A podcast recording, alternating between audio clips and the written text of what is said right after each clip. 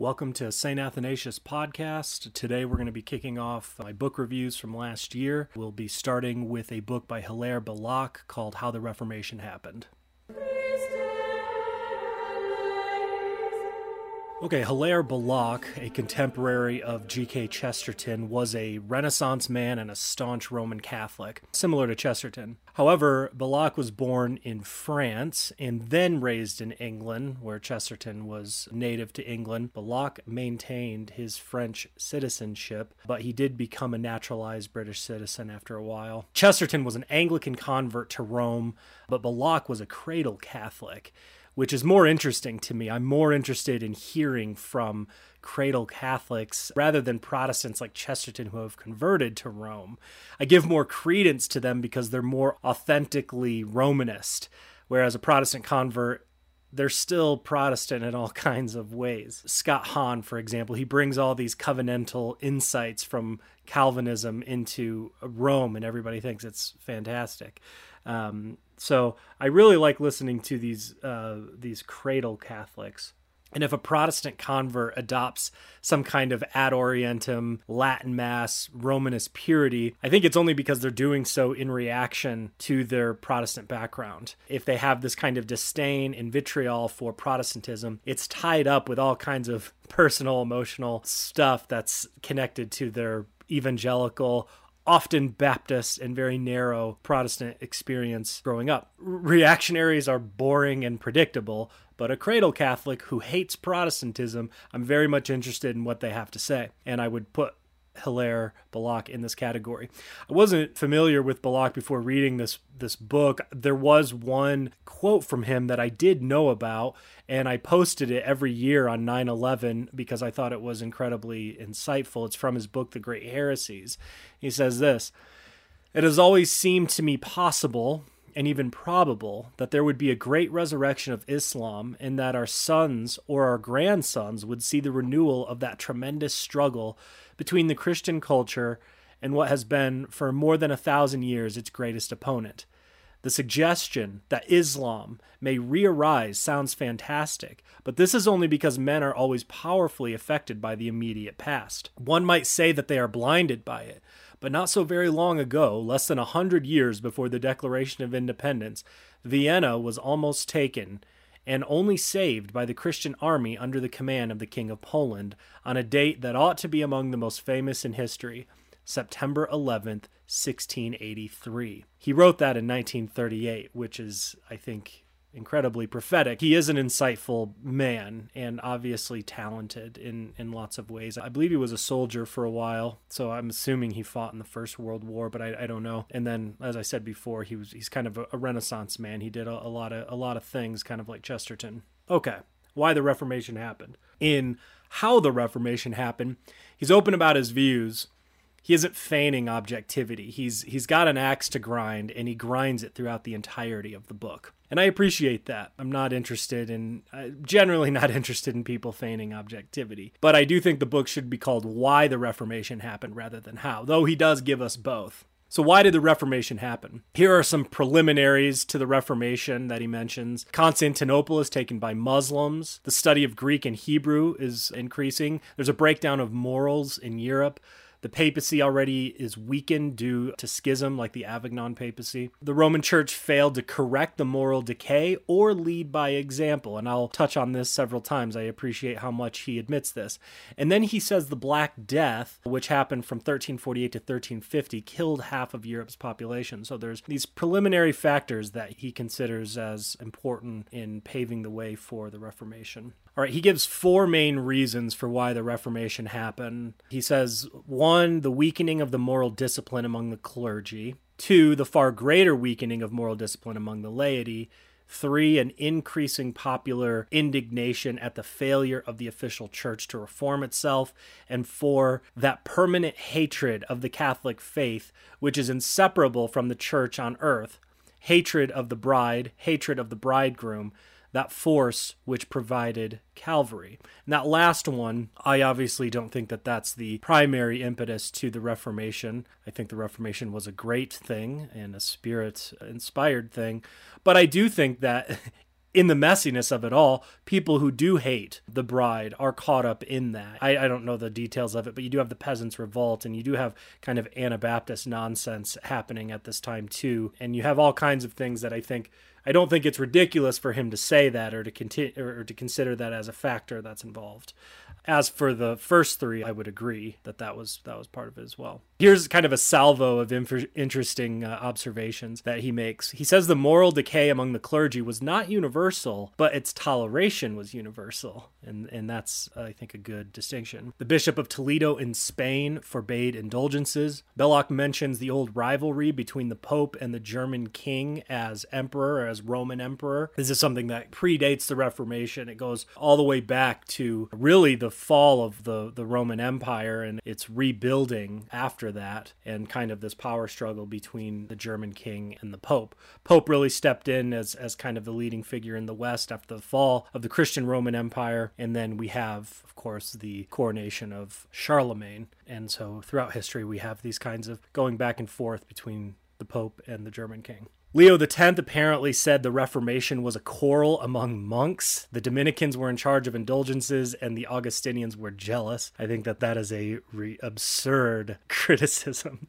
It shows how, how disconnected the, these guys at the top were. Belloc gives an unfair criticism of Calvin throughout the entire thing, but uh, he says he it was who began the war against joy. so I think he's I think he's playing off of these popular caricatures which which are unfairly ascribed to the Puritans and then he's just kind of I think just pasting them onto Calvin. He talks about three characteristics of the flood, which is his term for the Reformation's popularity. These three characteristics were anti clerical. The people resented the priesthood as a privileged class, a wealthy class in their possession of sacramental powers he connects retained doctrines to laity acceptance. So, doctrines that were retained by the reformers that he would also consider Catholic were only retained because they didn't strike at the laity's indignation with the priesthood. Number two, not originally a doctrinal attack on the church, it was anger against abuses in the priesthood and the papal see. Well, that's true. And then he, number three, he says it could not construct anything, which I think is not true at all. He does mention some warts of the Reformation that I would agree with. In England, he brings up Cranmer's granting of an annulment to Henry VIII. Cranmer has a lot of marks on his life. Even though I appreciate the English tradition quite a bit, I do lose respect for Cranmer for going back and forth on what he believed about the Lord's Supper and not sticking to his guns and then also granting the annulment to Henry VIII is it was wrong for him to do that and it was sinful. It was sinful for him to do that. He talks about the looting of the monasteries. I don't know the details behind that, but I mean I have read about it. I just it just hasn't, hasn't stuck with me. I do think that there there is valid criticism to to be made of that. But at the same time, these rotten institutions, I'm very quick to say, well, they, they got what they had coming. Even if it was unjust, they still got what they had coming. And then also, this is a, a criticism that I would share with Belloc of the English tradition. Making Henry VIII a layman the head of the church is a huge mistake. That kind of Erastian form of, of government is stupid and one of the dumbest things about the Church of England. The monastic dissolution in England was done solely for financial reasons. I don't know if that's true, but if it is, that's not necessarily one of the more noble moments of the Reformation. He makes a hilarious remark regarding the fruits of Calvinism. He says this Into all this had been thrust the hard wedge of Calvin's book, with its immense effects of doctrine, organization, and counter church, set up solidly at Geneva and spreading rapidly through France an institution, the Presbyterian thing, was born. uh, he says France is the hope of the West. He says France didn't completely wipe out Protestants, and because they didn't completely wipe them out, that is what caused the French Revolution, which he says was a rationalist movement, which is true. It was a rationalist movement. For whatever reason, he places the survival of the faith in France. The survival of the faith in West is contingent on France. And I suppose that this is maybe his native country bias, but it is interesting to me how godless France has become. Talk about floods happening. They have a flood of Muslim immigrants and African immigrants coming in and fundamentally changing the culture of France right now. He says France used the Reformation as a political tool. I'd be interested in hearing more about this, where they suppressed it at home. They suppressed the Reformation at home, but they supported it abroad. If anybody knows more about that, he, he didn't elaborate too much. I thought that was an interesting statement. All right, Belloc frequently mentions the Reformation as an attack on unity. This is the refrain of modern Romanists today, and it's the refrain of really any fossilized institutional shill who's not interested in Reformation or reforming. They place unity over truth. That just unity trumps. I've seen this among Protestants as well. But true unity will only come about if we prioritize truth. It's another way of saying peace, peace when there is no peace. It's the song of false prophets. Now, there are real attacks on unity that exist. There are schismatic sects, but those sects, I would call them the Roman Catholic Church and the Eastern Orthodox churches. And there does exist a kind of person that you would find among Protestants who doesn't know how to prioritize primary issues from secondary issues and tertiary issues. They want to die on every single hill. They're zealots, they're purists, they're Cathars and Donatists. These people do exist. They still exist today, not in huge numbers, but generally that accusation of the reformers just simply rings hollow. It's not true. The reformers were bringing up valid criticisms and prioritizing fundamental truths, and it was Rome who fragmented the church. It wasn't the Protestants. Something else that Belloc loves to do, he frames the Reformation in terms of greed, following the money. He's constantly bringing up money. Cardinal Sadoleto did the same thing with Calvin. Calvin points out that he would have made a whole lot more money if he just would have went along with the Roman church. Belloc defines Calvinism as the love of money. Competition and usury are what it's all about. Calvin's doctrine of man's duty is to become rich. Uh, I've read quite a bit of Calvin. I've, I've read a lot of Calvin, and I've never picked up on this. I'm not sure what he's talking about. And as I mentioned before, I think Belloc is importing Puritan caricatures onto Calvin. The Protestant work ethic translated into papist is the love of money. and again, I think that these are the the whinings of somebody who is envious of of coming in second place, of losing this particular battle.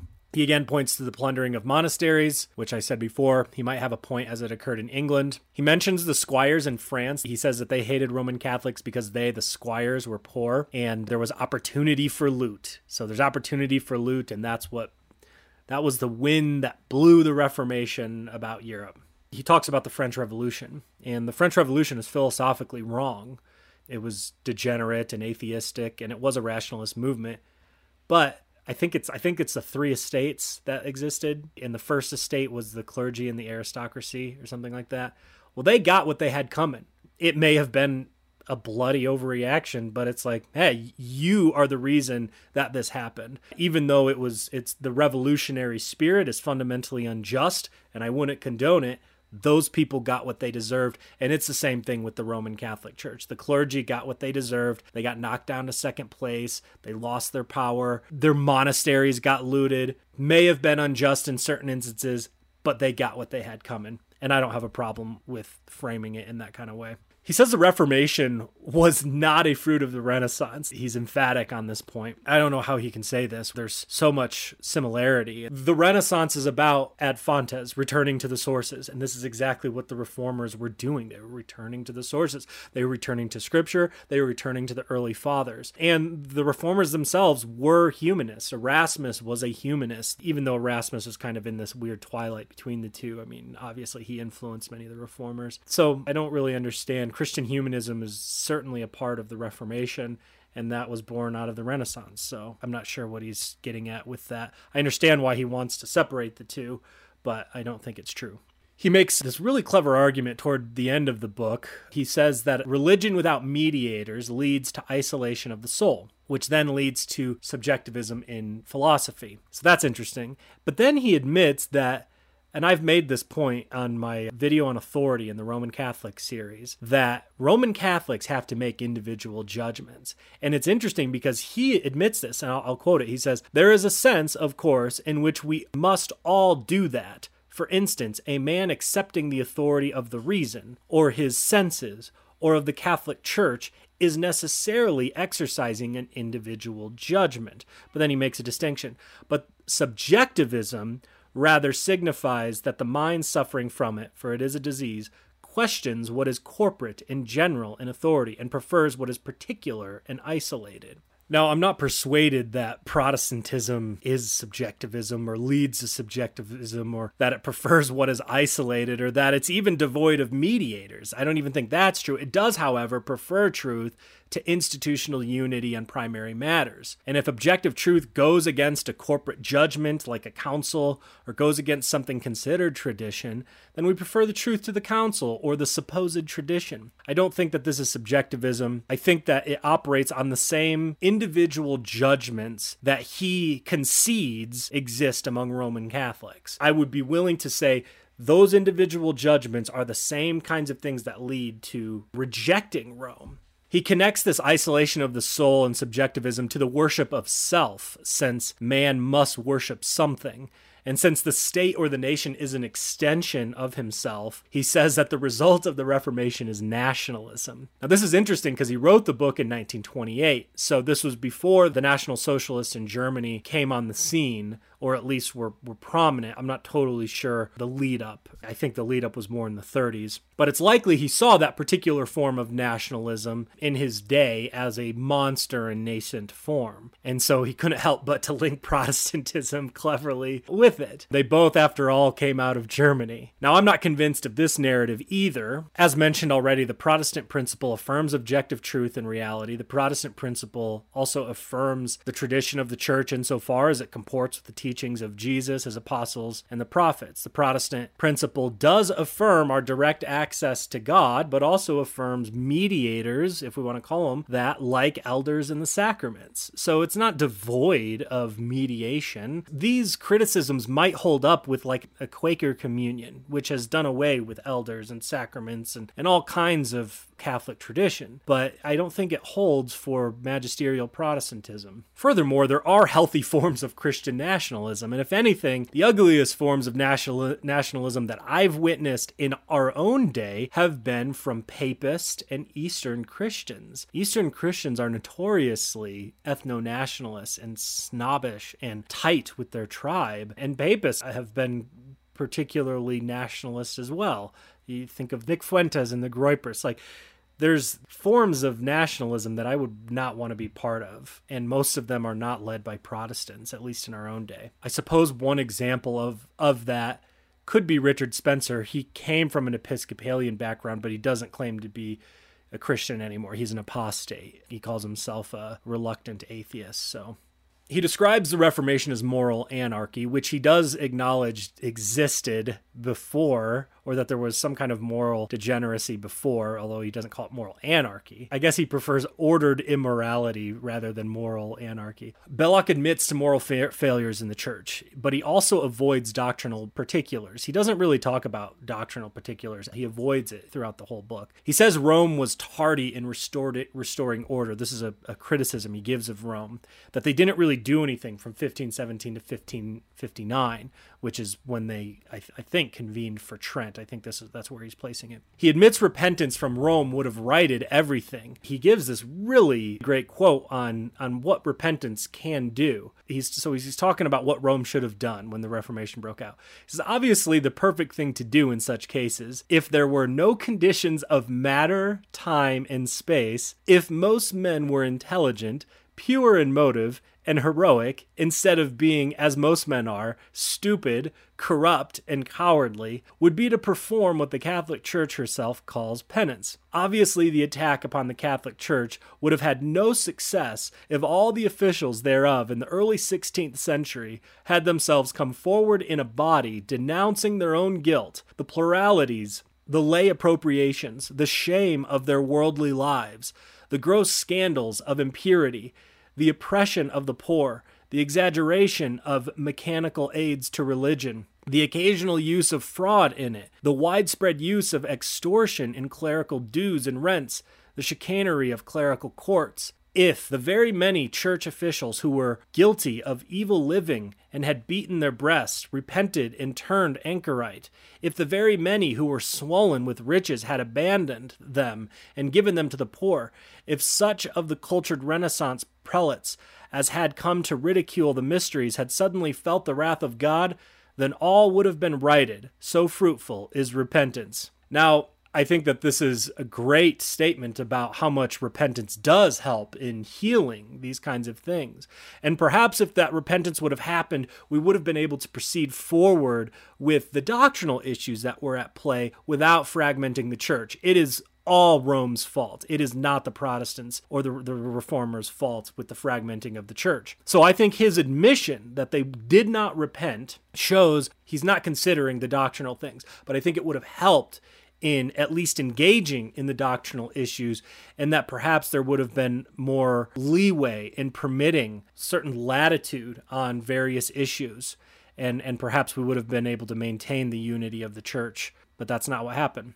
In the last chapter of the book, he does evidence humility in admitting that what can be known as far as factors contributing to great movements in history is limited that there are forces beyond analysis, beyond human knowledge. And so I appreciated this a great deal that he had he had said this.